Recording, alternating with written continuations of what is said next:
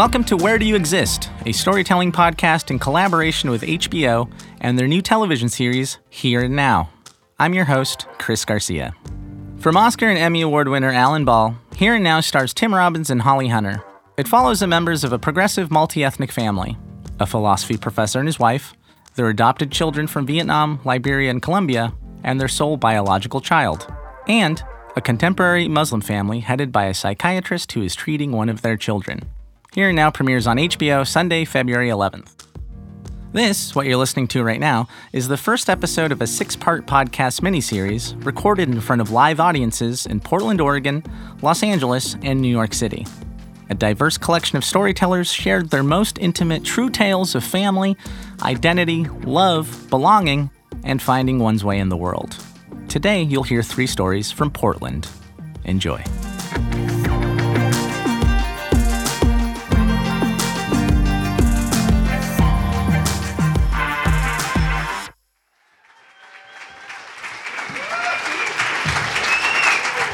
Are you guys doing okay, Portland?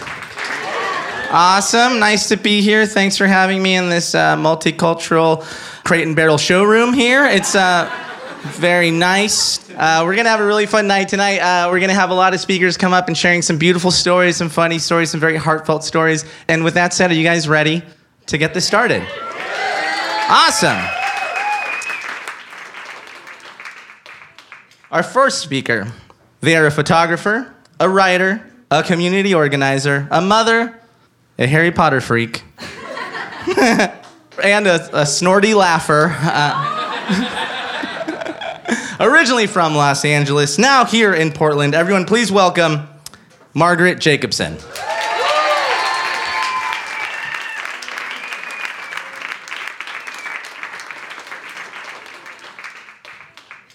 Um, when I was asked to speak, I was a little nervous because talking about family for me comes with a lot of layers and some baggage.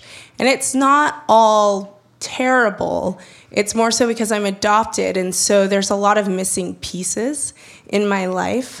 And I think that a lot of times when I tell people that I'm adopted, they assume my parents are white, and they're not. Um, my dad is black, and my mom is uh, half white and half black. And so everyone did the thing. All the white people we knew were always like, oh, you look like your dad, because my skin was darker than my mom's. And my younger sister is also mixed. So they were like, and she looks like your mom. And I was like, no, we don't look like them. And it was just like, I, it's just white people, okay? Um, and we grew up in this like gated community with like all white people. And I was like, I don't know who I am. And so when I was seven, the day that I found out that I was adopted, we had gone to lunch after church. And because I used to go to church and believe in Jesus, no offense if you do. Um, we had gone out with the pastor of the church and my parents were really good friends with him and he i'm coloring and i'm eavesdropping and everyone knows that i eavesdrop a lot anywhere that i am i'm listening to everyone's conversations and i insert myself into people's conversations constantly. I'm always like oh my god i love that too. And they're like we weren't speaking to you. And i'm like but now you are and you love it.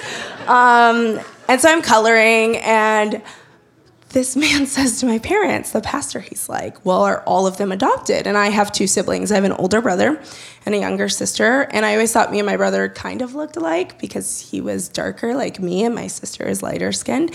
And I just had this moment. I was so excited.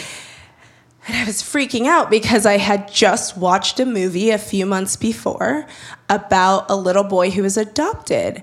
And it was like a holiday movie, and this couple was going to adopt this little boy and they were a black couple and i never knew that black people could also adopt children because everything i saw and every child i met was like these are my white parents if they were brown like me which is fine that's fine but it made it seem like that wasn't a thing that black people did and so I loved this movie instantly. I'm like, oh my God, this is gonna be great. But then the wife dies, and I was like, I hate this movie, but I'm gonna keep watching it Also, I can't change the channel because I'm a child.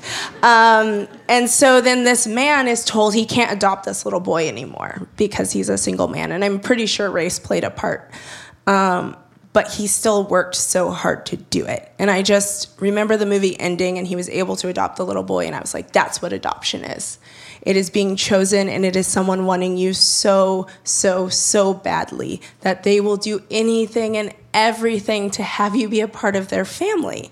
And so the minute I heard that I was adopted, I'm like shouting in the restaurant, I'm like, I'm adopted? And my mom is like, shh you know, and everyone's looking like, what the fuck? What, what is this happening over at that table? And I remember leaving and I'm skipping and I'm wearing this like whatever ridiculous lacy dress and I'm just twirling and I'm looking at my parents with like more love and appreciation and admiration than I ever had. And I was like, I'm fucking wanted. Um, and the thing that I always do when I feel that way is call my mom and I just kind of remind her, I'm like, you chose me. You thought that I was enough.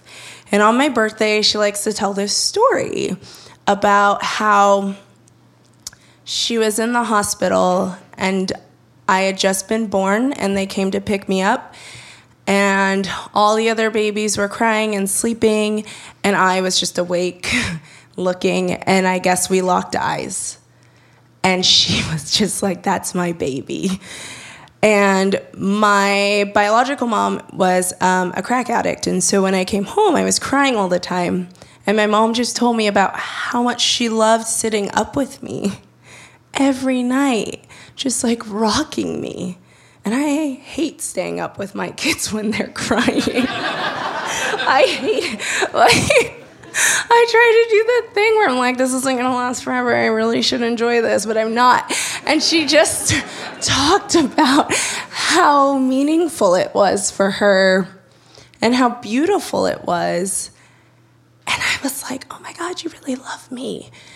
And I know that like we go through life just wanting people to like love us and and it's this rad thing that I can always look back and know that I was so wanted. Not that like my children weren't wanted when I had them, but they were surprises. so that is not what I had wanted at the time.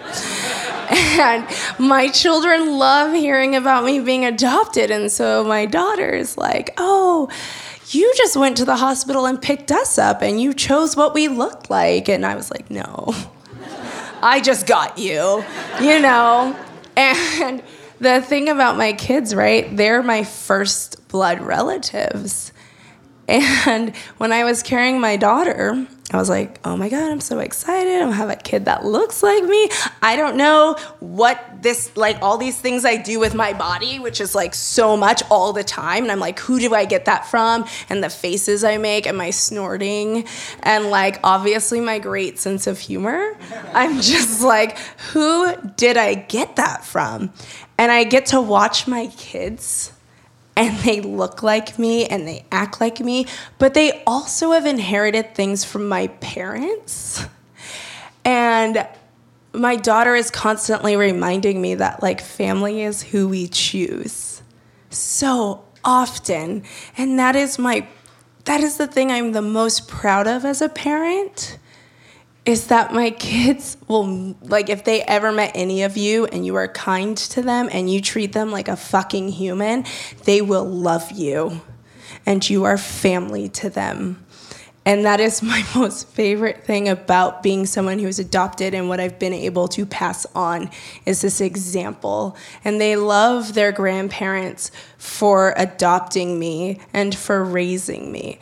And I was telling everyone earlier, I called my mom to be like, oh, I'm doing the storytelling thing. And I'm going to tell them the story. And I thought we would have this cute moment on the phone. And she would be really appreciative. And then she was like, ugh, Margaret, I told you we were adopted before that. And I was like, no, you didn't. And I was like, ugh. And then I was like, I just wanted you to know I love you. Thank you. And then we had our cute moment, but I was just rolling my eyes so hard. Okay, that's the end of my story. Thank you, guys.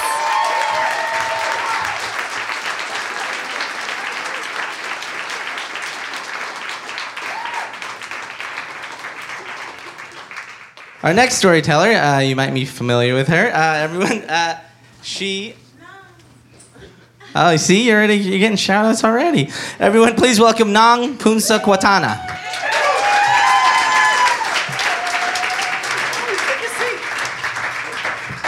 Gonna do a little interview with Nong. Hi, Nong, How you doing? Good. How are you? Hi. Hey, everybody. Say what's up to Nong. Hi. You're like the huge. You're a local legend over here. That's awesome. Uh, you. Nong, you're originally from Thailand. You moved to America with seventy dollars and two suitcases, and now you run one of the most successful food carts in Portland and a very successful uh, brick and mortar restaurant now too. Thank you. yeah, thank you. Um, what? Why did you decide to leave home? Um, love.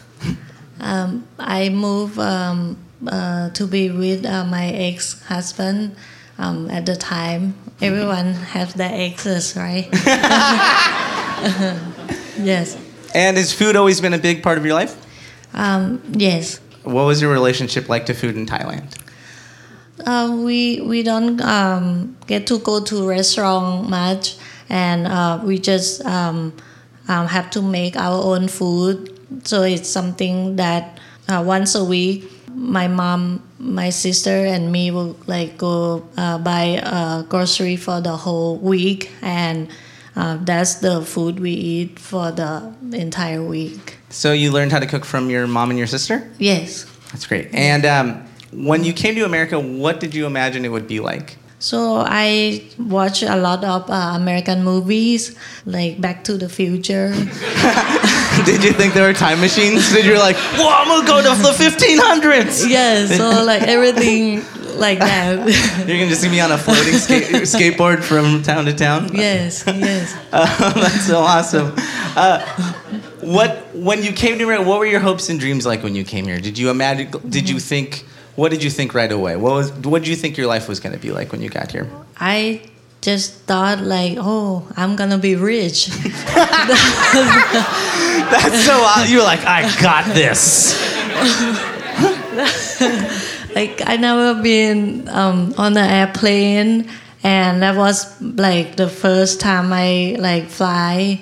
That's uh, and I remember um, um, at the airport uh, in San Francisco, and um, the toilet uh, flush itself, and I thought like, whoa, that's a robot. a robot flush the toilet, and like I thought like, wow, like it's amazing. Yeah, it Yes. kind of is like Back to the Future. yes, yeah.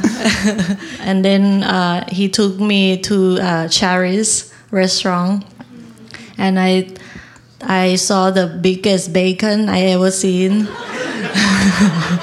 yes, and um, like the eggs were big, and I was like, oh wow, that's why people are big. it's true. There are a little bigger around here, yes. and they put bacon on everything too. Yeah, yes, but that's like I think that's a special bacon. The big bacon. Yes, huge. And so, what was your first job when you came to the United States? So I was a waitress at a buffet restaurant. That's my first job. And from Yes. that moment on, did you were you you were comfortable in the around food and everything? Did you Mm-hmm. uh, did, did you aspire to work in restaurants from then from then on? Um, uh, back then, um, it was um, ch- uh, it was the only choice uh, at the time. I because I started uh, working right away. Like the second week, um, I was in the states. Like that's the job I can get at the time. No. Did you think that one day you would own your own restaurant? Um, I think that one day I will own my business, uh, but um, uh, I I didn't know that it's gonna be a restaurant. But I think I always ambitious, and uh, I always want to own my own business. What advice would you give to Americans that just or people that just immigrated to the United States? Um, what, what do I tell them? Yeah, yes. as advice. Yes, advice.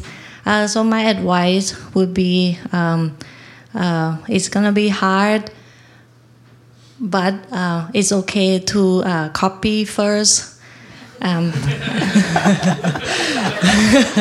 yes, Such good advice. yeah, yeah. so you copy first, and then um, and then you find your own um, uh, creativity. Yeah, just copy first. so you like fake it till you make it. Everyone, Yes. keep it going for Nong, everybody. Thank you so much. Thank you. And congratulations. Thank you very much.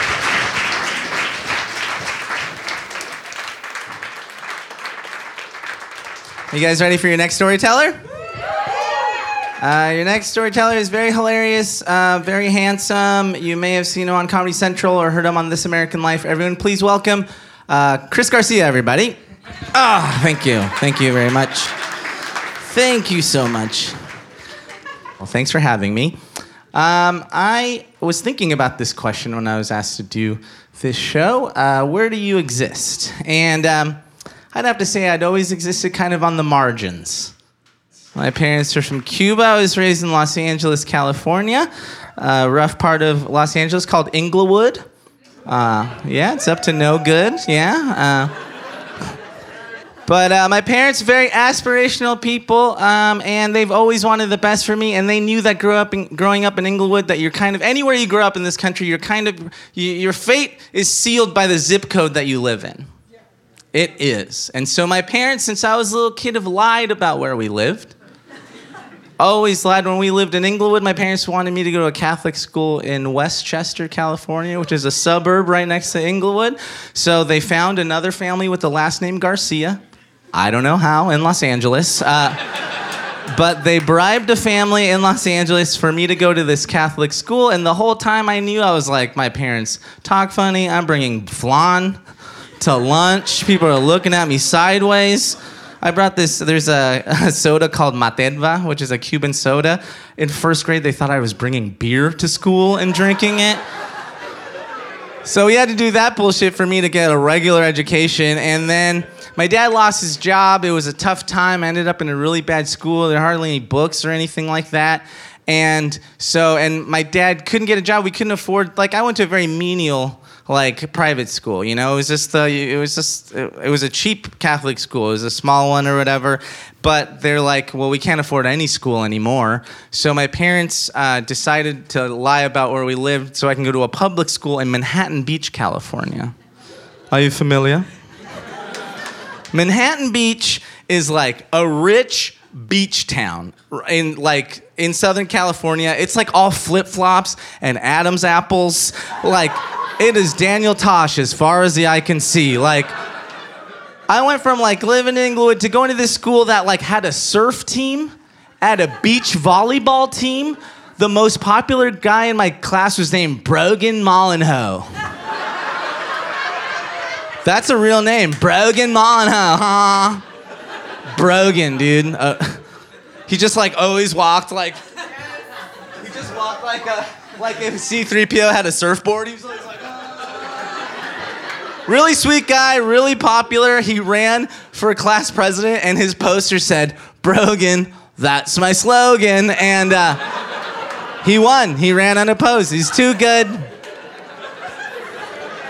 It's too good. Terrible time in my life. I felt out of place to make matters worse. You know, my dad's out of a job. Uh, He was convinced it was because his English was not good. He came to the United States in his mid to late 30s. He hit the ground running. His English never got great. So he was convinced that he kept on getting laid off because he couldn't speak English. So he decided to enroll in the adult English as a second language program at my new high school with me. During the day, when I went there, just me, Primitivo Garcia, and a bunch of Brogans walking around. And guys would be like, hey, what's up, Mr. Garcia? Uh, you know? And my dad was not shy. Hey, Chris! Hey, stupid! You forgot your lunch! Oye! Son sabático! Oye, you forgot your lunch, man! Don't forget where you come from! You're not one of these rich kids, okay? Don't forget where you come from! You come from Manhattan Beach, okay? 18075 Matthews Avenue, apartment B, 90210 or whatever, I don't remember.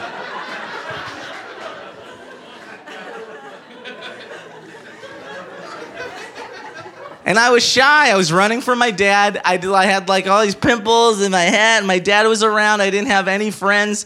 And my and I was like, I wanted to play baseball because that's I guess that's what we're supposed to do. Uh, and I was like, I don't know. My dad's like, you go play baseball. You go do forever you want. This is America, land of opportunity. I didn't come here for nothing, man.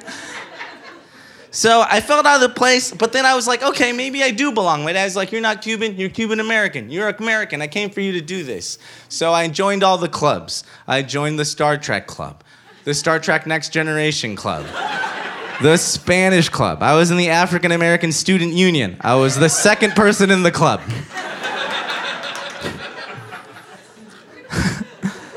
I joined Model United Nations, which I, I got really excited. It was my first taste of stand up. You guys know Model UN, you just get up and you just say stupid stuff into a microphone. And but I was really passionate about it because it, ta- it, talked about the world and politics, and that's what I was getting very interested in by being in this weird social situation at this school. Uh, but the weird thing is that the other schools we debated were like Huntington Beach and Newport Beach. So the debates were like, actually, the delegate from Sri Lanka is a total boner right now. So stop it, bro, or whatever. Uh, so even that was weird. But in that class, I met this young lady. Uh, she was very pretty. She was very nice. She was a cheerleader. She was white, and I would crack her up in class. Zero period. I was just like pulling dumb jokes, and we just sat in the corner. And my fr- my friends were like, "She likes you, man," and I was like, "Yeah, right, dude. I am not worthy." I just felt like I'm a little AC Slater from the other side of the tracks, and she's Kelly Kapowski, and I have no business over there, man. I am not worthy. I am a little brown boy from Inglewood, and I don't deserve this. And so I just was like, okay, I don't really. I, it's, I, that's not for me. That, this is not okay. I'm not. I'm nothing, and this is a rich person from Manhattan Beach. I don't belong here. And uh, you know, she kept on being very nice and funny. My friends were like, "She likes you, man," and stuff. And I didn't. My dad one day after school on the drive home, he's like, "What's wrong? You're like been acting a lot of like pretty weird or whatever." And I was like, "Ah, oh, I like this girl. I don't know what to do." And he's like, oh, "Just do what you do in Cuba. You just say hello. Will you be my girlfriend? And then you get married. You know." And you bring her dad a pig, and then it's over. And uh, so one day, uh, she, there's like a couple people go to this person's house late at night and we watch a shining and during the shining we're sitting next to each other and a scary moment happens she grabs my hand and i'm like whoa. And i was like i don't deserve this is really weird. Like i've never done anything ever. Uh, and i'm like holding her hand she goes out we go outside and i just go i go i go will you be my girlfriend? Like i just say it as awkward. I just like go i don't know. And uh, Will you be my girlfriend? And she was like, Yes. Yeah. and I was like, What? I was like, What? And she was my girlfriend, and it felt so weird. And and we would like hang out and stuff. And I eventually met her parents. I would have her drop me off in some random corner in Manhattan Beach next to a Burger King where I would use the payphone to call my parents to come pick me up and stuff. And um, after a while, you know, we like we, we made out and stuff like that. And after six months, she was like, I think we should do it. I think we should lose our virginities to each other. And so I, I like, she, she was like, not right here on the floor of my parents' basement while Frasier's on. Like, it, it, needs to be special, right? And so I was like, oh, word, yeah, oh, of course, it's gotta be special. And, uh, and that's what I resolved to do. I was like, this is a very special thing, and I'm gonna make it special. And I remember her telling a story that the most comfortable bed she ever slept in was the Regent Beverly Wilshire Hotel. She went on vacation with her grandparents. I don't know why they went on vacation six miles away from where they live, but uh, it's they went on vacation there, and it's the uh, it's the hotel made famous by the movie Pretty Woman. And I was like, well, if that's what she, I, in my head, I was like, that's what I'm gonna do we're gonna go to the Reg Bev Wilsh. And so I got on the phone and I called 411. It was the late 90s. And uh, and I called 411 and I was like, hi, I'd like a room for Garcia, please. And they're like, that'll be $400. And I was like, I'll call you right back. so the next day I went out and I looked for a job. And I got a job at the dry cleaner that was right by my high school. And I worked there like three, four times a week and on the weekends. I got paid $4 an hour. So I do all this sweet stuff, and I finally saved up all this money, like 500 bucks. I got a bank account. I get a bank account. I have $500 in. I want to make this special, so I tell her, I'm, i want to surprise her. I say, hey, we're going to go camping for the weekend. So bring camping clothes just to throw off the scent of what we were doing. So she got camping clothes, and I snuck in her room and I got her prom dress, her like orange, like Disney's frozen ass prom dress, took it to the dry cleaner, got it dry cleaned and boxed up and like put a bow on it. And I showed up and I put it on in the trunk of my dad's 1982 Toyota Corolla with a different colored door on it. And I show up to her house and uh, I pick her up and she's wearing like uh, she's wearing a handkerchief over her head like rosie the riveter style or whatever because we're going camping. She's got Tevas she's got those shorts that zip into pants. Uh, she's like think we're going camping in santa barbara. And then uh, I take her blind, I take her uh, handkerchief and I put it over her eyes because I was like, this is gonna be a surprise. I put it over her eyes, I know, and so we drive to Beverly Hills in this little putt putt car.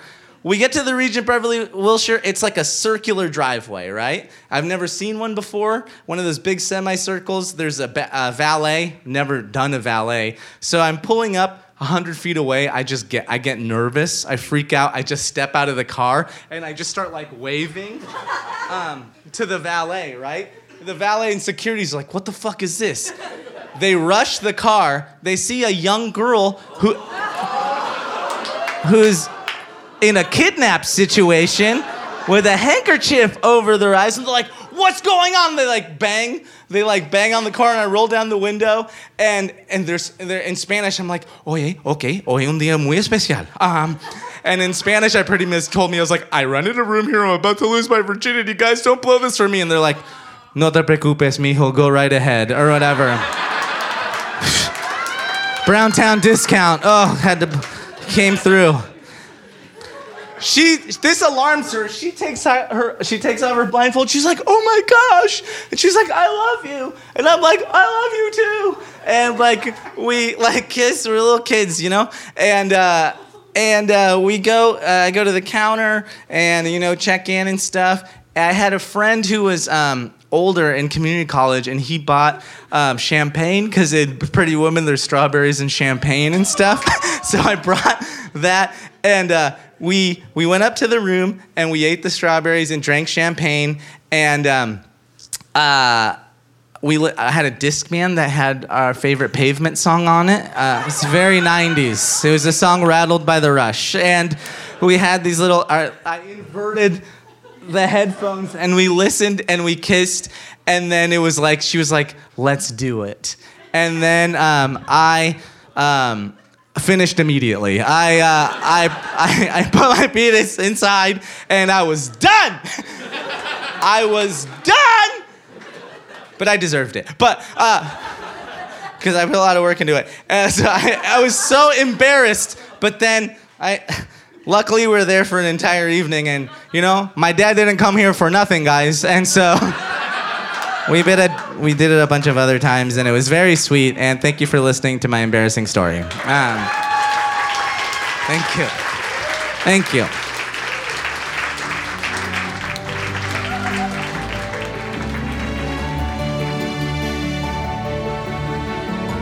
Where Do You Exist is produced by Little Everywhere in collaboration with HBO's Here and Now, produced by Alan Ball, Peter Macdissi, and David Knoller. I'm your host, Chris Garcia. Come back next week for more.